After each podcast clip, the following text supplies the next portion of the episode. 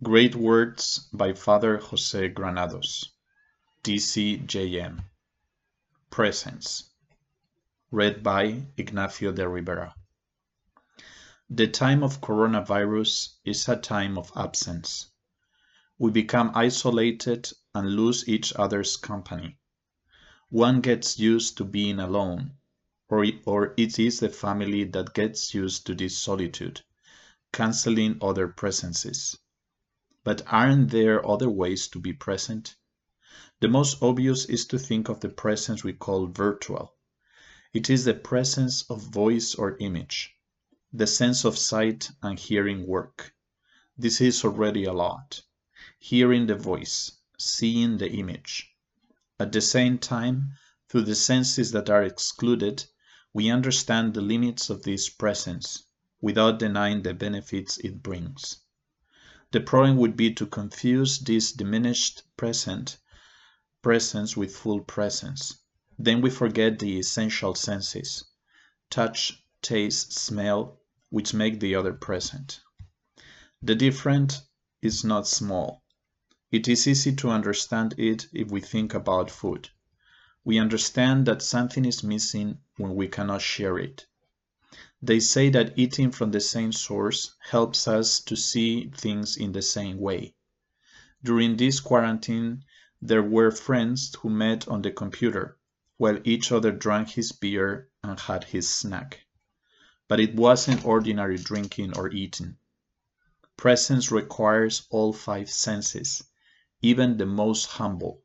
In fact, touch, taste, smell, tells us about the environment where presence is produced. Thanks to these senses, presence has a here, and it cannot happen just anywhere. That is why these senses allow us to share the same point of view about the world, to form a common world. They are senses that do not admit distance, like hearing or sight, but require mutual presence, intimacy. The common here is the common environment. It means that what unites us does not come only from us, but that we have been placed in a place that we do not master because we did not create it. That is why touch, taste, and smell open up our common presence, more clearly than the other senses, to the presence of the Creator, who has opened up this space where we can meet. If each one eats his food, he will give thanks to the one who has given it to him. If we eat a common meal, we will thank the one who has united us. During this Easter season, we read the Gospel of Emmaus as told by St. Luke. Jesus makes himself present, but he is not recognized. The presence of sight and hearing is not enough to know who he is. It is only at meal times together that their eyes are opened. Then you do not see him.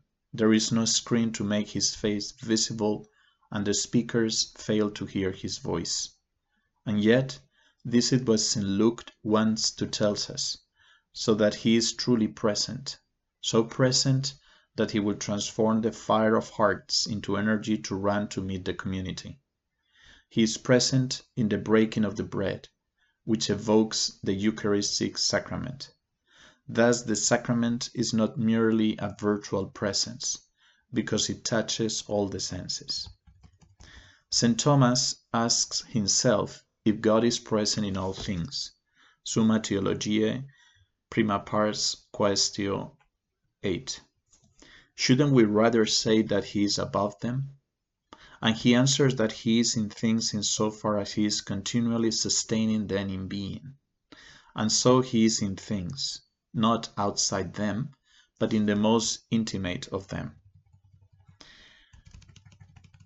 We can say that God unfolds the space of the body, so that we may be, and so that we may be together, capable of dwelling in one another. This time of coronavirus is a time of nostalgia because the others are not there. We miss the most radical, the most corporeal senses.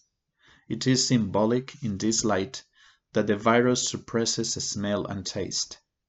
Whoever believes in the Creator leaves this separation with hope. For God, in opening the space in which we live, touches us all, and we can somehow touch Him, taste Him, smell Him. And God becomes a space of real presence among us, lived in hope.